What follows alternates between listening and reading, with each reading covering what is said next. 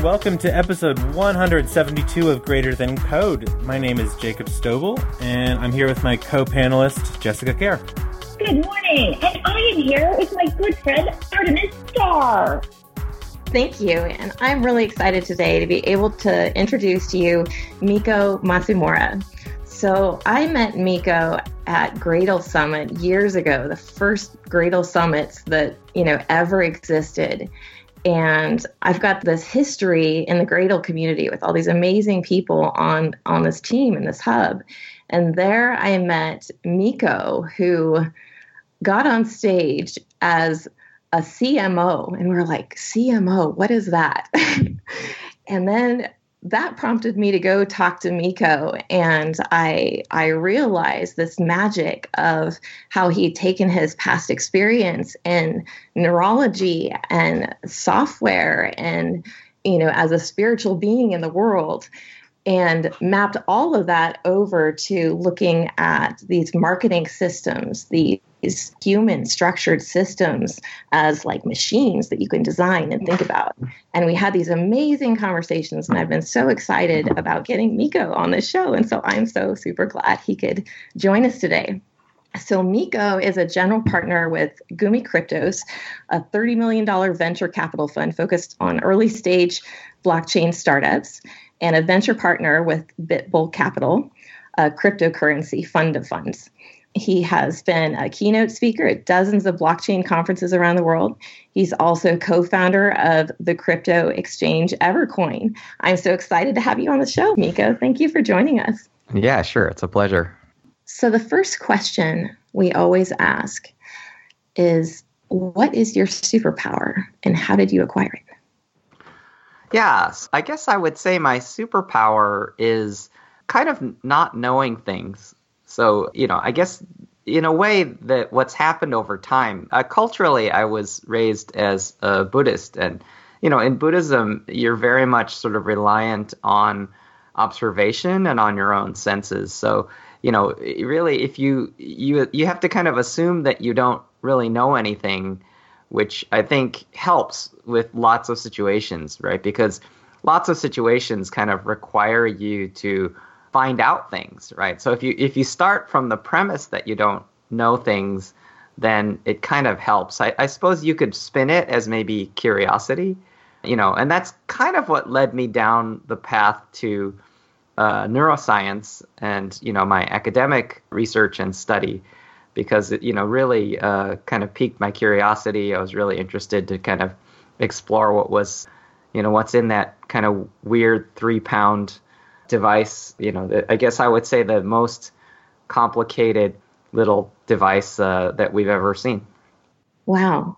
Not knowing things, not knowing anything that forces you into this mode of reliance on observation on your own senses. It reminds me of the phrase lose your mind and come to your senses. Oh yeah, yeah, coming to your senses is really big and you know, it really kind of keeps things fresh, right? So I think the thing that happens a lot of times is that the mind is this kind of evolutionary place. And so we end up with uh, this kind of very convincing illusion of uh, this experience that we're having. You know, I, I, guess you could characterize it as being a bit like the Matrix. And, you know, because of that, people can be very trapped in their thoughts and they can be very trapped in kind of thinking. And the thing that's very interesting is, you know, how can you sort of break out of thinking and how can you kind of get into really, I would characterize it maybe as detecting. So detecting is kind of more like showing up for what's real and what's there, and then trying to kind of figure out what all of it means. So that's really, I think, it's pretty big in venture capital uh, as a as a job. Is it's sort of a detective job. It's kind of fifty percent detective and maybe fifty percent maybe intelligence agency type of work. So I, I, think that's kind of the mood of, of that kind of business. Really? Detective like figuring out what's going on in the industry? Uh, it's not even in the industry actually, because at some level, the industry is kind of not something that you can exert much control over.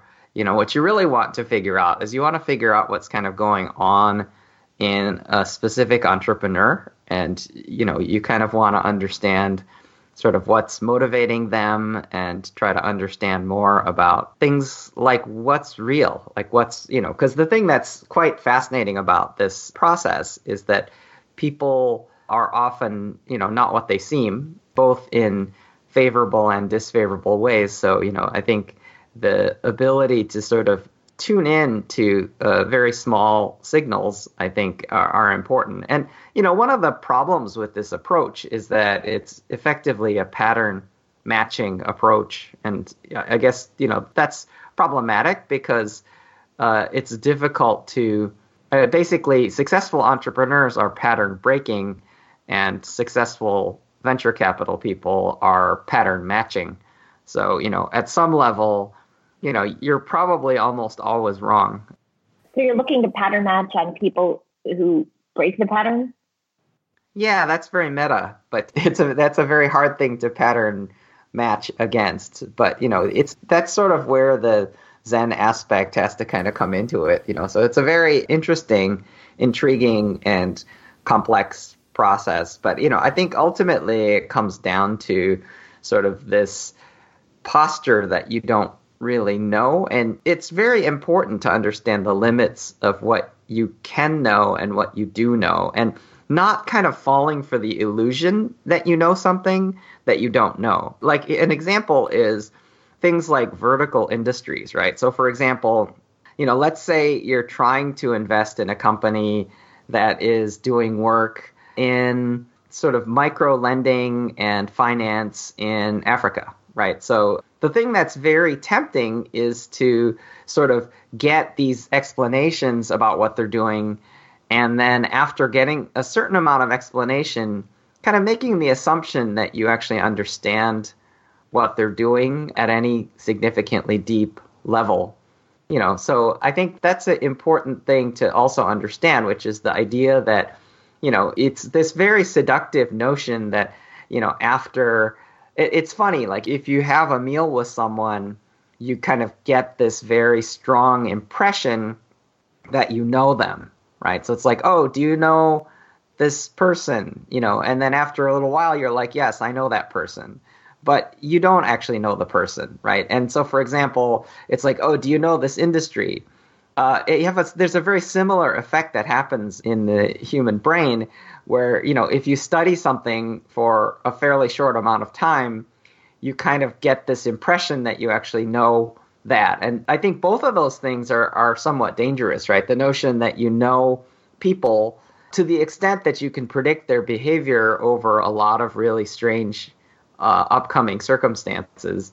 The other thing that's kind of a big illusion is that you kind of know you know you can't really know a lot about a, a lot of different industries, right? You can kind of know a little about the industries that you've had direct experience in, you know, which is why I tend to favor what I call T shaped venture capitalists who sort of have a deep domain expertise and then they have quite a lot of horizontal capability that allows them to kind of make a lot of inferences but obviously the danger is is that they succumb to the illusion of knowing a lot of things. And I think, you know, most humans don't know a lot of things, and most humans actually really know very few things. Yeah, that's making me think of being married. it's making me think. Uh, so I was reading recently about relationships and marriages and how you know you get married and you think you know this person that you're committing your life to, but in reality they continue to change and even if they weren't, you're changing, and so your understanding of that person has to change because you're changing. And it was saying something about how like one of the sources of dissatisfaction in marriage often stems from the fact that like their partner seems to be so different after X number of years, and they don't know what to do about it. And I, it was just making me think about that. It was like you think you know somebody, and you're you're you're investing so much you know emotional energy in saying I absolutely know who this person is, and what that co- what that could cause you to do is like not do the daily work of continuing to know about the person, or in your case, a subject matter or an industry. Yeah, yeah, yeah. Uh, that that's absolutely a beautiful observation. You know, I do think that you know when people do get married, they're effectively sort of marrying a person about whom they have sort of a hunch, right? So it's sort of like, oh, I have a hunch about this person, right? But really, like as far as kind of knowing the person, you know, the thing that I think you're touching on that kind of segues into more of the Zen Buddhist mindset is this concept of uh, impermanence, right? So I think you're touching on this notion that, you know, even if you know completely the person at this moment in time, you know, the next moment actually brings transition and change and you may not know that person, you know. So one of the things that's really interesting is is, you know, I think one of the sort of pinnacles of Greek philosophy is sort of the Socratic edict of knowing thyself, you know, but obviously, you know, if new circumstances arise, then we find that sometimes we even surprise ourselves, you know, and surprises can come in positive and negative forms. And so if you can't really even know yourself, then it becomes pretty challenging to know other people, especially over kind of long periods of time. Yeah, that's really fascinating. Miko, you mentioned that we get married to someone because we have a hunch about them, which is in people, we make all the really hard decisions with our feelings.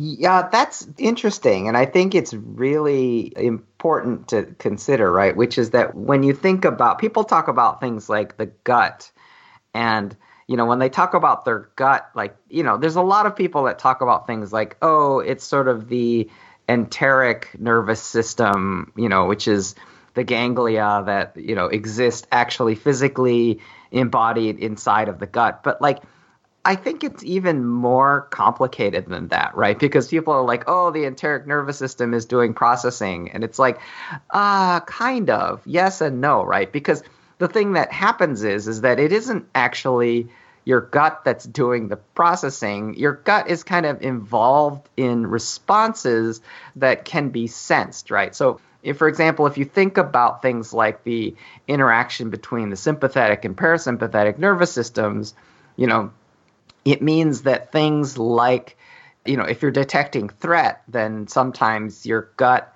goes into a sympathetic nervous autonomic nervous system reaction and you know that's detectable right? So the point is is that you're not actually accessing solely the enteric nervous system that somehow has like vast processing power. Like that that's just a false kind of model of what i think is probably happening what's happening is is that your gut is actually producing sort of uh, sensory stimulus that you can detect but that that sensory stimulus is actually kind of an aggregate computation that involves the central nervous system. Like uh, an example of this is, you know, let's say you're in a forest and you see some shapes, right? So maybe the shapes are pattern matching against like a tiger, right? So maybe what happens is that this notion of the tiger is pattern matched at a fairly deep level in your nervous system and your body starts shifting into the sympathetic nervous system, you know, and moving towards fight or flight, right? So at that point, what happens is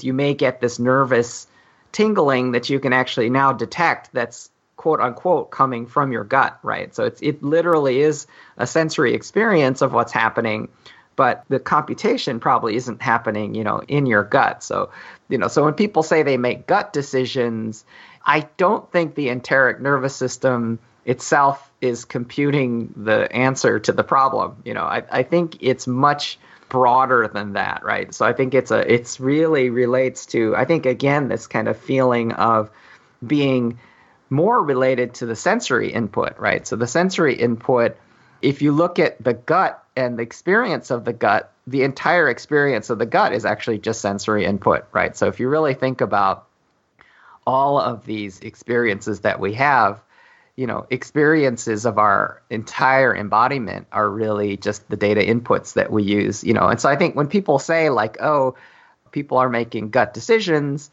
you know people also talk about things like the heart right so you know the heart if the enteric nervous system doesn't have very much processing capability for information Uh, I'd say the heart and the innervation of the heart probably has even less computational processing power. But the reality is that for, you know, centuries at the very least, uh, since the beginning of documented literature, people have been talking about the role of the heart in terms of human emotion.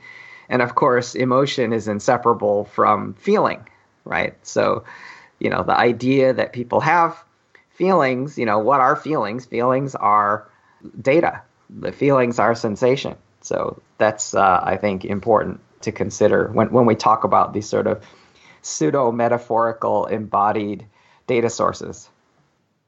So the, the gut feeling is is an expression of where we experience the results of the computation that involves our whole nervous system. Yeah, that's spot on. That's exactly my way of looking at it. So, you know, I think people have wow. like there's a lot of mythology around the enteric nervous system. What is know. the enteric nervous system? Ah, the enteric nervous system are actually neurons that exist in your viscera, right? So, you know, people think that and you know, and and that's not particularly stunning that such neurons exist and obviously, it's not particularly stunning that those neurons can exhibit kind of computational properties, you know, at least what appear to be computational properties, right? So to me, that's all of interest, but in some ways, it's less about kind of data coming in and data going out. It's really that combination. It's both sensory and it's also kind of related to, you know, the output of the sensory system. So anyhow, that's sort of the way I look at this stuff, right? But uh, you know, to make a long story short, like human decision making is definitely an embodied process, and you know, I do think that these kinds of gut aspects are pretty important, and I think the limitation of human knowledge kind of relates to the structure of the flow of venture capital, which is typically venture capital is performed in partnerships and partnerships are a way of getting, you know, more eyeballs, more brains, more guts, more heart, more of everything involved, right? So, you know, you get much more parallel processing and you actually get much more sort of three dimensional or multi multi dimensional maps of uh, a space, right? But the, I think where the magic happens is is the notion that ultimately you're trying to predict the future and of course people's ability to do that uh, is pretty limited. It's it's sort of very limited. So I you know I, it's it's very interesting. I would say that there are many different ways to be successful at this role, but you know, and in fact, there are some people that have kind of almost supreme confidence in their own ability to predict the future. And that the market doesn't necessarily penalize people who take that perspective as well. I got a question for you, Miko. Sure. I've been like listening to all this, and the thing that's on my mind is tech interviews. And I worked in the tech recruiting industry for a number of years and did I was CTO and did consulting and tech recruiting and got really involved with the local community. And so I learned a lot about the recruiting markets and shifts in hiring practices and how different economic trends and attitudes ended up affecting hiring. And at the same time, I'm like working with these people that are like phenomenally talented and at the same time struggling to get jobs in various ways. And there's this dynamic of these first impressions and these systemic sort of biasing effects such that certain sort of people get shut out and so this is, and being frustrated by this, I'd find all these like really passionate, talented folks. And then I, I you know, there, everyone wants senior engineers and there's not enough of them, right? and so um, the people that are good are getting like five offers and stuff. And then we had these folks that were amazing talent and struggle to get jobs. And I'm like, how hard is it to interview as a senior engineer, really, right? And so I started mentoring people and coaching these junior folks into jobs. And what was fascinating, if I taught them how to stop and think and ask questions, gave the, them a checklist of questions to start thinking about in, in, you know, their interview process as they went through approaching a problem, those first impressions, those alignments started shifting. So suddenly, you know, these these people have like two years experience and they're hitting all the bells of the predictive things that a senior person would do. And I'm thinking about what sorts of things you've seen in terms of market trends with regards to tech recruiting and hiring how you see these patterns when people are like interviewing first impressions what what kind of things do you see in your world yeah it's really uh, what you're describing is extremely interesting and valuable right? Because in a way it a lot of these kind of exhibited behaviors that match patterns are potentially coachable and teachable right? So you can really almost like simulate 10 years of experience with like 10 hours of training right? So that that you know it turns out that that's a really strong kind of arbitrage right? So uh, if you look at it from the perspective of kind of the venture industry in a way like ultimately that industry is really just doing job interviews for startup CEOs like that's really the industry. And and honestly like it's a very inexact science and a very difficult process. Uh, you know, uh, the thing that I think uh, we're going to probably eventually have to learn is we're going to kind of eventually have to learn how to do a better job kind of compensating people for behavior. And and I think one of the things that's kind of arisen that's sort of a anathema to this this sort of kind of lifetime learning slash training on the job training is is kind of the gig economy, right? So, you know, it feels like we're increasingly kind of sort of de- we're sort of chopping up work into projects and you know so i think i think we may be moving towards a much more kind of a freelance style economy because this notion of sort of lifetime employment is just not you know how do you do that? Like uh, it's it seems very impractical. Yeah i it seems like a fundamental sort of market shift happening in that way right now of like self-organizing freelancer teams.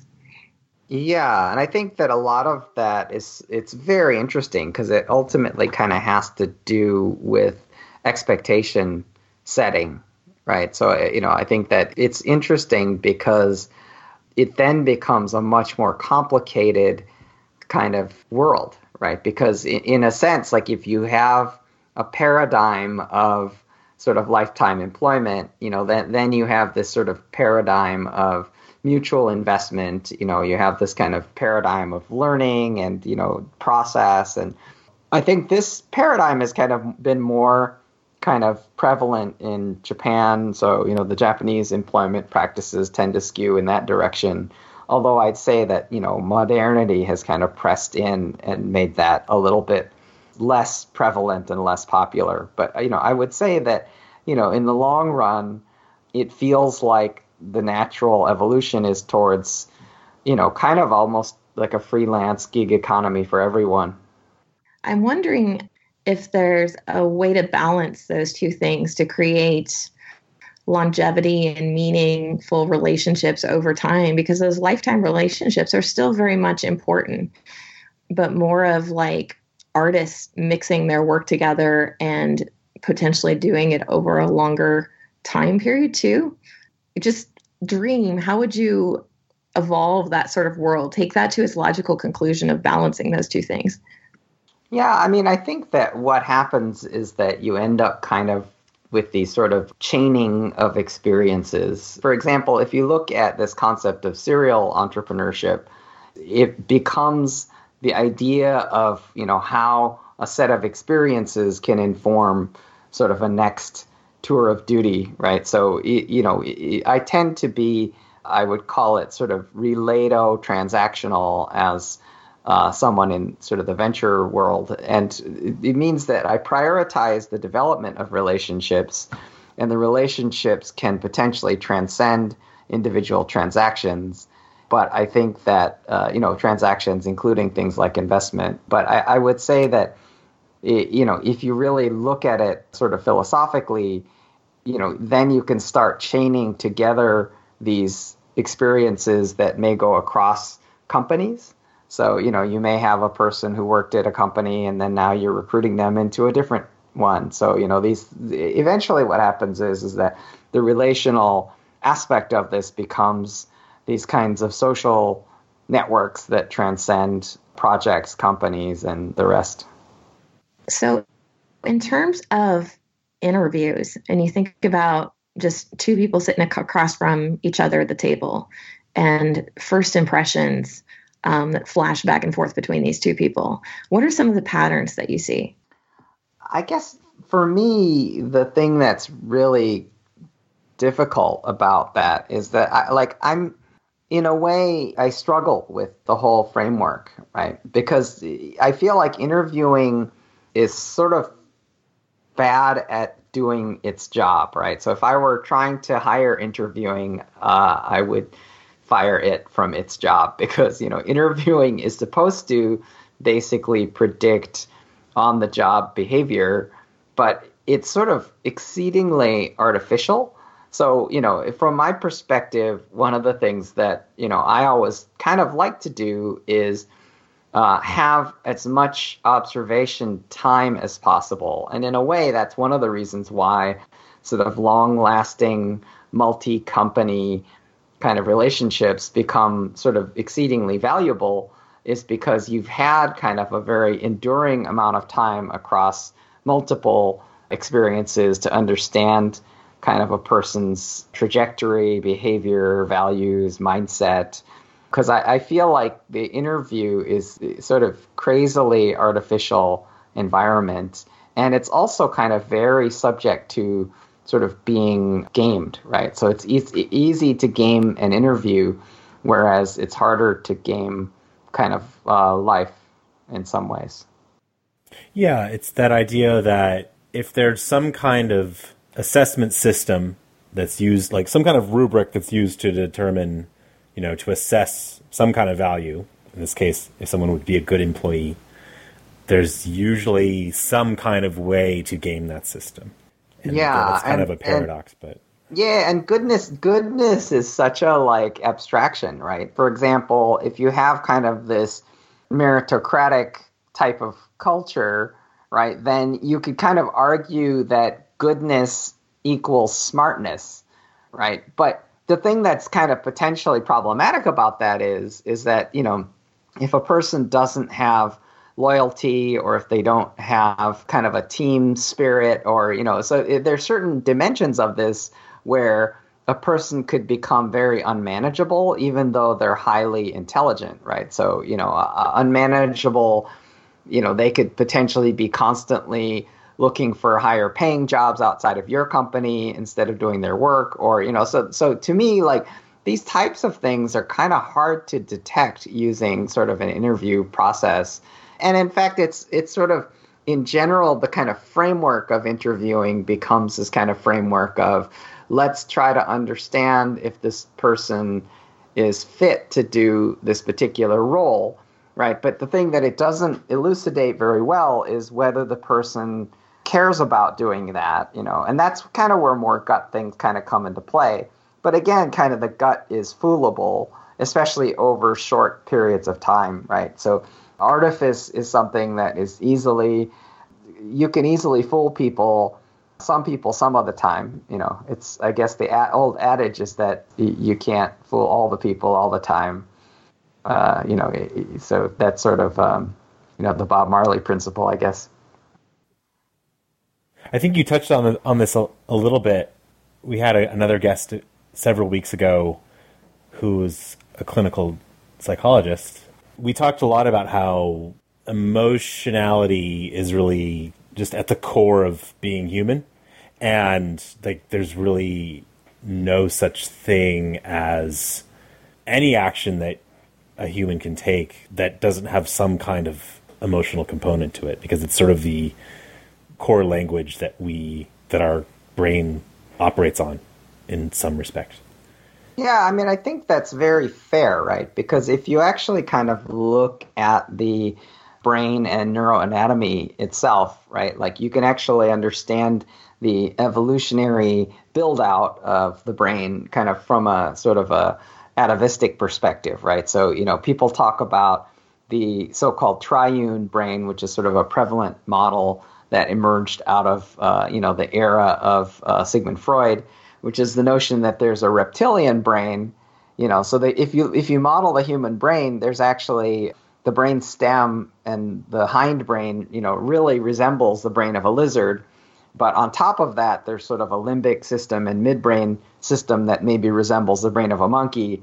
And then maybe there's a forebrain and, you know, kind of neocortex that sort of, you know, looks more like a dolphin or it looks more like a maybe a social mammal, including humans, right? So if, if you kind of look at it from a brain sort of architecture perspective, there really is no like you know if you think about behavior like behavior is all cascading out of you know either the primary you know nerves or or you know from the spinal cord so you know if you really look at it from that perspective you know there is no behavior that you can output that doesn't pass through kind of the messy midbrain you know so so absolutely uh, you know and if you actually do it kind of from a pure neuroanatomical perspective, the neocortex, which people really attribute with logical thinking, is about the thickness of a average business card, and it's kind of plastered to the front part of the skull, which is probably about as far away from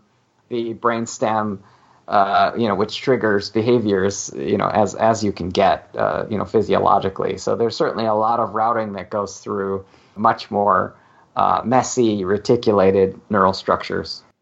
So, what I heard you say was this sort of rational thinking sort of behavior that in our neocortex is the thing that's the thickness of a business card. Did I get that right? Yeah, it's sort of this very thin logical structure, columnar structure that's sort of right at the front of your skull. All right. And then we've got, you know, all these messier neural structures underneath that. And there is no behavior that you can output that doesn't pass through this messy midbrain. So it's like our neocortex, our rational thinking, is sort of like this facade of reason on top of our messy midbrain. That yeah, right? that's. I think that's a very accurate kind of model of the neuroanatomy, and you know the other elements that I think are important to think about too is, you know, if you think about behavior as being kind of an emergent output of a lot of different kinds of action potentials and a lot of different types of like electrochemical activity in the brain. So just the sheer lack of biomass of neurons actually kind of points the way to you know, making us understand the brain to be, uh, first of all, a multi-organ system rather than just an organ, you know, and also a set of highly specialized information processing systems that all kind of interact, right? So because of the sort of interaction of these systems to perform behavior, you can really kind of start to question the, you know, how how logical human behavior is. And and you know, I think there's so many kind of shadows on the wall today in modern society that help us to understand uh, that to be the case, right? So you know, if you look at all, you know, a lot of the biggest problems that we have in the world are really a function of sort of large masses of behavior that is really fundamentally illogical, right? So I think threatening your own species with extinction is high, as you know, as Mr. Spock would say, it's you know highly illogical, but you know it's something that we seem to be doing a bang up job of. So, in terms of shadows of the wall, you're referring to allegory of the cave. Ah, yeah, yeah, definitely, right. So you know we, we, the reflection of the underlying reality onto what what's observable. Yeah, and then there's what we choose to observe, which, as you pointed out, at the beginning of the podcast depends on what we don't think we know. Yeah, exactly. So uh, I think absolutely. I guess I the reason why I would kind of characterize not knowing as a superpower is that it's hard to find out stuff if you think you already know it, and that sort of uh, becomes sort of a large impediment, right? The impediment is kind of like, oh, I already know this stuff. I know this person. I know what I'm doing, or whatever it may be. And the thing that not knowing does that I think is beneficial from a human health perspective is that if you assume you know too many things, then your thinking becomes overly mechanistic. And that actually tends to reduce freedom.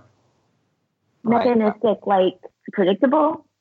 Uh, yeah, predictable, definitely. But more than predictable, it's sort of uh, reductionistic, right? So what I mean by that is, is that you know it's fairly easy to get depressed, or it's fairly easy to kind of get stuck, right? So you you, you get more frequently, you get more stuck if you kind of make too many assumptions about the degrees of freedom of your own kind of perceptions, right? So so the idea would be that you just construct the world as a set of if then statements and then you try to compute outcomes based on these if then statements, right? But like the more kind of deterministic your reasoning is, the more you end up with these kind of problems that can't be solved.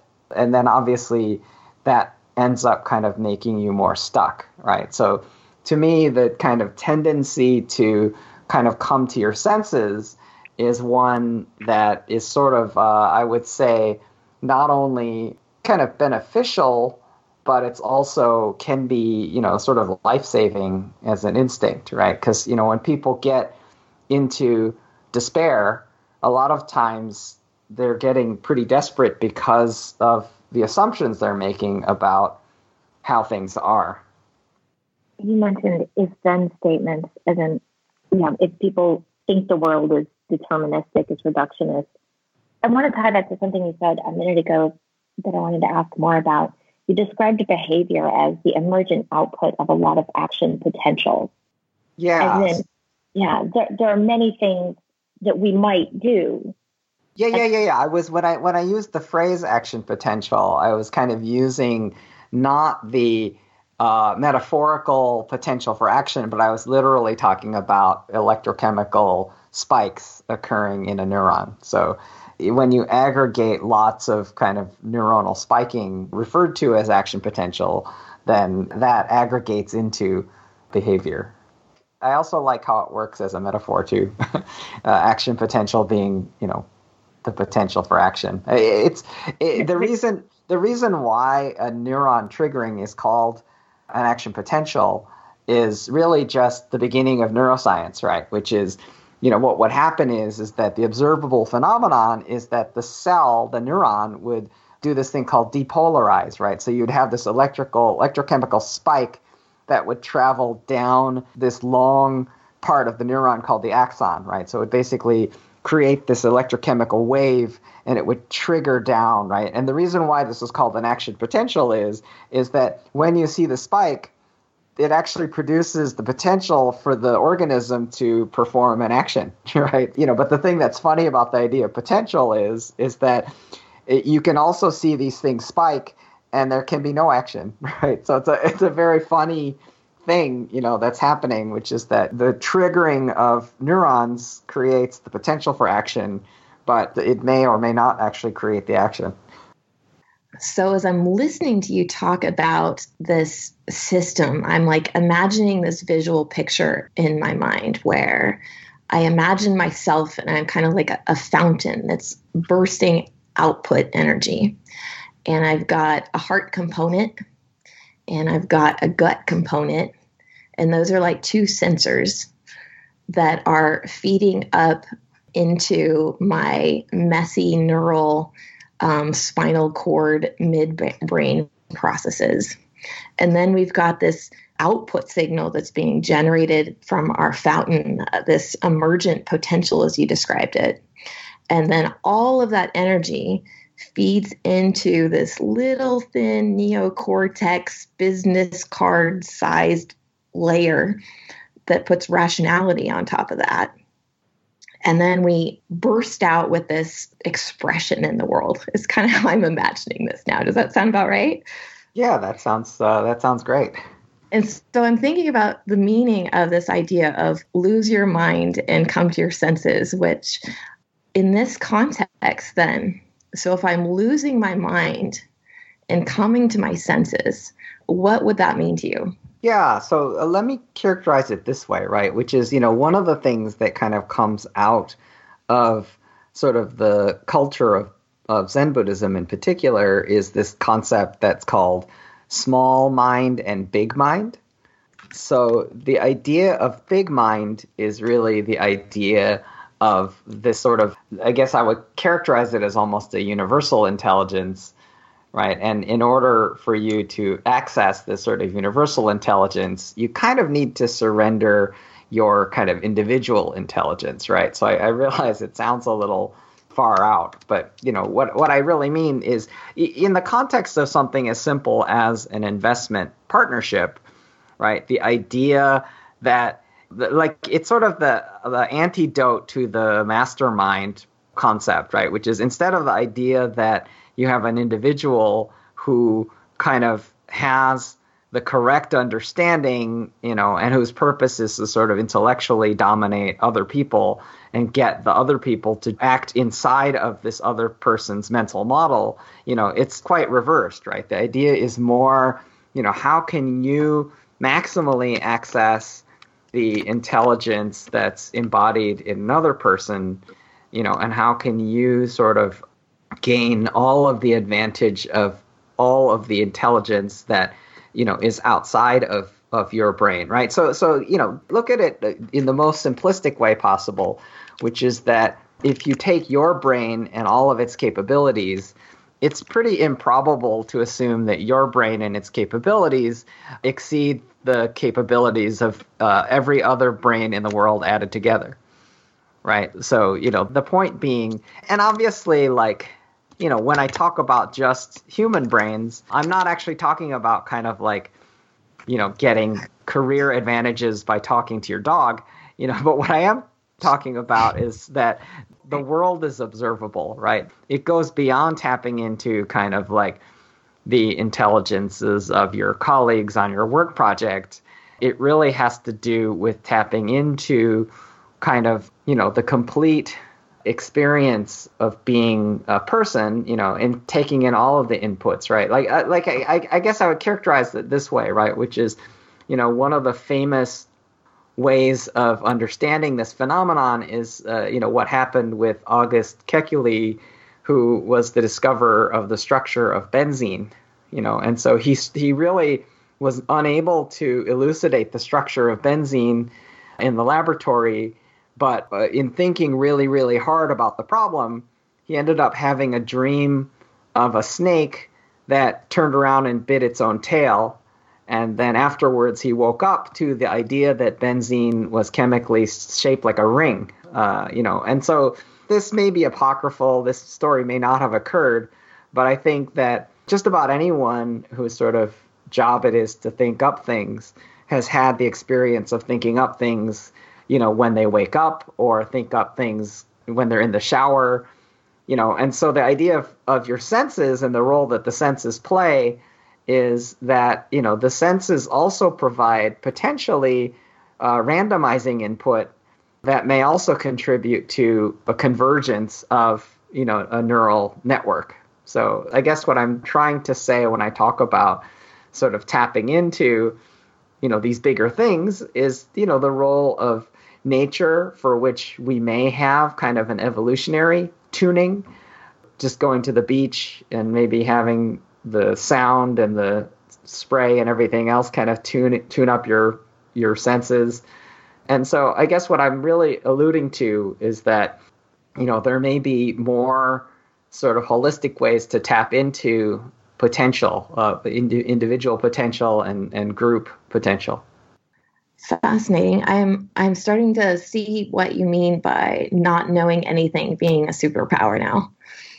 The thing that I think about with that that space of not knowing is Gestalt philosophy. So when you know we go into this place of surrender uh, or of not knowing, like you know you're troubleshooting a bug and there's some weird error message on your screen, and you're like, "WTF? How did that get there?" Right? When you're in that state of puzzle, right? we're forced into this place of surrender. And when we're in that place of puzzle, of not knowing, that rather than making predictions about a thing, we're sort of like in this kind of background thread mode, like a like a flashlight that's diffused across the whole thing that can cause convergence on ideas, on strategies, or things that might help us out. Those moments of insight only come when we're in that place of not knowing. And so if we can not know, you know, across the board, if we can be uncertain about what is before us, if we can kick back and orient our center around our heart, I think that's the power in losing your mind and coming to your senses. It's going back to those basic instincts. That's right. And I think if we're over reliant on kind of pure logic and kind of this posture of kind of knowing, uh, you know, because one of the dangers that people who are very intelligent fall into is sort of having an over reliance on the posture of knowing and being, for example, the one who knows and actually deriving power from knowledge and therefore, you know, having this kind of position of never wanting to be the person who doesn't know you know? And so i think that in a way the thing that's really interesting about the way the world is shaking out is kind of the increase in the number of intelligences you know sort of non-human intelligences you know? And i specifically talking about machine intelligences you know? Again you know not relying on the idea that your dog is going to take your job uh, you know nor, nor will people from other countries take your jobs you know as andrew Yang, kind of former presidential candidate, said very aptly, the machines are taking the jobs, right? So it, the thing that I think is important to kind of conceptualize is, you know, how can humans do best what humans do? You know, so I think we're, we're dipping into uh, several kind of key domains in the thinking of Peter Thiel uh, in his book Zero to One where he talks about, you know, first of all, like how can what what would be logical for humans and machines, and you know, his his mindset is is humans are like one country that's good at doing A, and machines are like another country that's good at doing B. So what we should do is we should set up uh, trade, so that humans can trade what they're good at to machines, and the machines can trade what they're good at back to humans you know, which means that it doesn't over time necessarily pay for humans to become really good at stuff that machines are already good at, right? So then it becomes more interesting and important for humans to become really exceptionally good at things that humans are good at. You know, so for example, I believe at the moment one of the things that humans have a huge advantage over machines is in the depth to which humans can form relationships with other humans. You know, I think that it's definitely possible for humans to form relationships with machines, but I don't think the depth of those relationships is yet comparable. So I think that's an interesting model. The other thing that I think where Peter Thiel comes into play is he defines investors as people who don't know, right? Because the idea is that if you know, then you're going to be the one who does the thing. So the person who does the thing is the person who knows. And the response to not knowing is diversification. So if you're diversifying your behaviors and activities, you're really, it means that you don't know, right? If you knew what to do, you would just go do that exclusively. So that's kind of, you know, another kind of core principle that sort of arises out of this posture. And once again, we come back to when you don't know, you have more actions open to you. Yes, yes, absolutely. And that's kind of where things like hope come from, right? Which is the this idea of potentiality, you know, and this idea of degrees of freedom, right, that emerge out of this state of unknowingness, right? Because I think that the danger that people can fall into is just this idea that everything is just works a certain deterministic way. And the thing that's very interesting about humans is that humans are capable of non deterministic behaviors and thoughts. And that's, uh, you know, at, least something that we can point to at the moment and say that's what we believe to be the case. Right. We influence each other. We change the likelihood of actions. And we influence ourselves. We change with our intentions, in my opinion. We change the likelihood of our actions as opposed to determining them. Yeah, and it brings it brings us all the way back to this notion of marriage, right? Because one of the fascinating things, so there's a guy, Dr. John Gottman, who runs a research lab called the Love Lab. That's who I and, read from. Yeah, keep going. Yeah, Gottman's wonderful. And, you know, one of the things that he came up with is that his daughter actually came up with a definition of romance. And the definition that she came up with that he was unable to refute and therefore ended up adopting is the idea that the other person might be magic. So that that's basically uh, that's basically a definition, right? And uh, it's quite an astonishing definition, uh, you know. And the idea that you can hold that possibility is something that can potentially create something mysterious in the context of relationship, right? Because if you actually look at the converse, right, then you know then the converse is basically this notion that you assume that the other person has no such capability.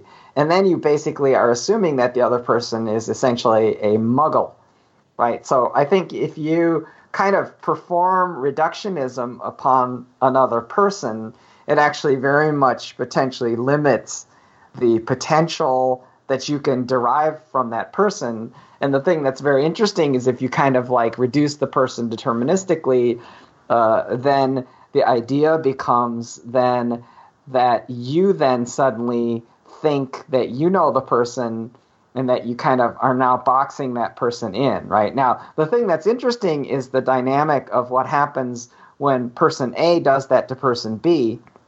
But the question becomes, you know, how does person A kindle within person B this impression of themselves? And then how does person B also hold person A in the same regard and creates this kind of biochemical potentiality, right? So that that's something that I think is interesting and kind of maybe a hallmark of successful marriages and potentially successful business partnerships, right? Because, you know, when you think about this notion of, you know, romantic, if you kind of define it as this notion of holding the possibility that the other person could be magic, right? It, you know, however That's what you, you want, want in a founder, right? Someone who's going to break the pattern. They're Bingo. going to do magic. Bingo, exactly. Very, very well put, right? So the idea is, is oh, well, this person is going to become a magical person or is already a magical person, right? And so that's absolutely this. Bio, then there's a biochemistry that comes with that, right? Which is that if you kind of, and, and obviously, like there, there are limitations. The world is full of limitations, but like this is in in some ways, you know, a place from which to sort of um, kindle uh, positivity and you know create uh, extraordinary potential. You know, and and by the way, like the thing that's really interesting is you know combining that with kind of rationality and combining that with evidence, right? Because obviously you can't solely rely on this kind of hypothetical construct of magic, you know, because the reality is that magic in its sort of truest definitional form doesn't appear to exist right so to me the thing that the thing that i'm pointing to is not actually uh, non-evidentiary belief systems and you know real kind of magic spelled with a CK. You know, uh, what I'm really pointing at is I'm pointing at the emergence of kind of extraordinary human potential if people are regarding each other positively. So that that's that's really you know what I'm what I'm alluding to. Kind of the definition of magic is that once you figure out how it works, it's not magic anymore, right? Yeah, yeah, yeah. That's beautiful. Inherently, That's we, we can't find it because as soon as we find it, it's not magic anymore. And yet, as you, you talk about several times, people aren't deterministic and we do surprise each other. And that surprise is magic because it's everything else that we haven't already predicted. Yes, that's beautifully put. That's beautifully put, right? So, what it is, is it's sort of a surprising expansion of the predicted field space, right? So, you're basically saying, well, I predicted this range of outcomes, and suddenly I'm surprised to see a different range of outcomes, right? And so that, that, you know, heretofore could not be explained except by magic, right? So, you know, I think Arthur C. Clarke was the one who coined the phrase any sufficiently advanced technology should be indistinguishable from magic, right? So it's it's very much pointing at what you're describing, you know, which is it exceeds what I understand the physical world as being capable of doing. right? That mechanistic like, reductionist yeah, yeah, yeah. Like you know, like so if you if you took a time machine and you brought someone from the past into today, and we started, you know, using, uh, you know, our smartphones, you know, I think most people of significant historical distance would certainly experience that as a magical phenomenon. You know, especially with kind of weird things like video and you know other kinds of you know strange capabilities. So yeah, I, I agree. I, you know, I'm using the term magic in a way that doesn't require sort of non-evidentiary belief systems or you know any kind of voodoo or, or ghosts or anything like that because magic is the emergence of extraordinary human potential if people are regarding one another positively yeah, absolutely. You know, and I, and I obviously, you know, we all need to be held within a framework of accountability. So, you know, it certainly isn't an unlimited uh, capacity uh, of anyone. But uh, you know, at the same time, you know, I think that's where we can apply this principle of kind of not knowing. You know, that we can potentially apply that towards you know other people. But I, I feel like we've all experienced that though, where there's you know you're in a design discussion and you've got really good synergy going and really good generativity going and you experience that magic from the extraordinary human potential that blossoms in the room that was a surprise that you weren't expecting like we have experiences we all have experiences where we felt that magic right? Yeah absolutely. And i you know we've all kind of also had the opposite experiences you know both where we're sort of being regarded deterministically or that we are regarding others in, in a more deterministic and you know a way that kind of comes out of limitation and, and in many cases we're sort of not wrong right? So you know it's it is a combination of those two forces uh, you know in, in the world. They're sort of i would characterize it as sort of the limited and the unlimited. That's awesome. We just broke down magic on the show. So we're getting to the end of the show here. And what we usually do is I'll give our, our last reflections, takeaways for uh, listeners at the end of the show, kind of wrapping up with one final thought. And Miko, you get to go last. Sure, sounds good. I have a reflection. My favorite part of the show today is this idea that if we think we know something, if we have that feeling of certainty, which sometimes feels good. Sometimes it feels good to know stuff or to feel like you do. That that leads to despair sometimes. And that the opposite of realizing that we don't know everything, of the people around us and the world around us can surprise us, that that leads to hope. So feeling of certainty leading to despair and, and the release of that, of admitting that we really don't know everything as a source of hope. That's I find that very encouraging. The end. What I just wrote down a minute ago was one thing I consider to be just very important in my life, both personally and professionally, is to be feel like I'm known. But when you were talking about being regarded in a deterministic way, uh, that also resonated me with me because when people assume they know everything there is to know about me. I don't like that. um, I don't think anyone does because I think it feels like you're being reduced.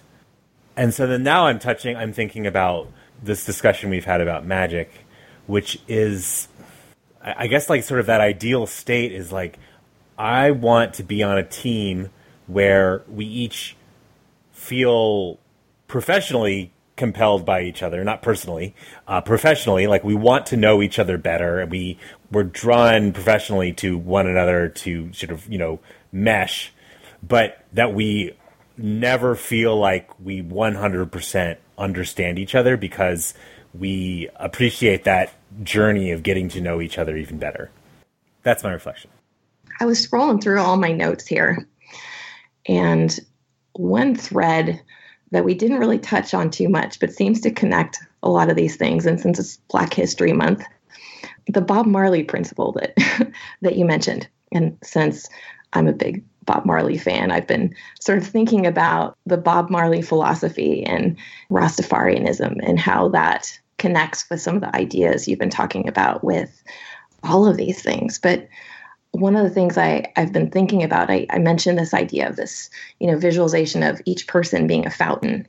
And then if I've got all these different fountains out there, all these different intelligences outside myself, and here I am, this one eye, and here's all these other eyes in the world, right? And when you realize all the intelligence that's out there, how small you are in that network of all the eyes, right? Yet we're all made of that same stuff, that same energy that courses through us from our heart, our gut, you know, these fountains with this thin layer credit card thickness of rationality, this facade on top of everything else. And it's so easy to make all these fast assumptions with that little bit of credit card. But if we can lose our mind and come back to our senses and really see that you know we're all part of this fabric of all the eye right and it's so easy to make those wrong impressions but we're not really all that different yeah i appreciate you re-invoking that like uh, what's really interesting about you know the quote is when i was talking about you can't fool all the people all the time. You know, that's from Get Up, Stand Up. And so, in a way, the song itself is about standing up for your rights, right? So it's it's very interesting because it's an oppositional theme, and it's one where people are actually trying to hold others accountable, right? So in a way, it's a, a kind of a way of connecting with that world of limitation and connecting with the world that's kind of more deterministic and resistant, right? But uh, the thing that's fascinating is, is if you want to kind of connect it to the broader themes of kind of the Rastafarian, you know, philosophy, you know, this notion of like we've been talking about this concept that they think of as like I and I, right? Which is the relationship between kind of what in Buddhism is thought of as the small mind and the big mind, right? The individual and the universal, the limited and the unlimited, the manifest and the unmanifest, right? So you know, I think that uh, it's it's great for you to kind of re-invoke the Bob Marley principle, you know, just to really kind of reconnect us with kind of the larger framework, right? Which is that you know it's very smart to hold people in this kind of regard, but at the same time, you also have to hold people to account. So, you know, I think all of that's kind of embedded within that way of looking at the world. Beautiful. Well, thank you so much, Miko, for joining us today. Oh, it was a lot of fun. It's been really great having you. Yeah, thanks so much. Miko, if people want to learn more about you or hear more of your thoughts, where can they go? Ah, very easy. Uh, you can follow me on Miko Java on Twitter, uh, M I K O J A V A. Uh, also, my website is miko.com, M I K O.com, and uh, I think those are the best ones.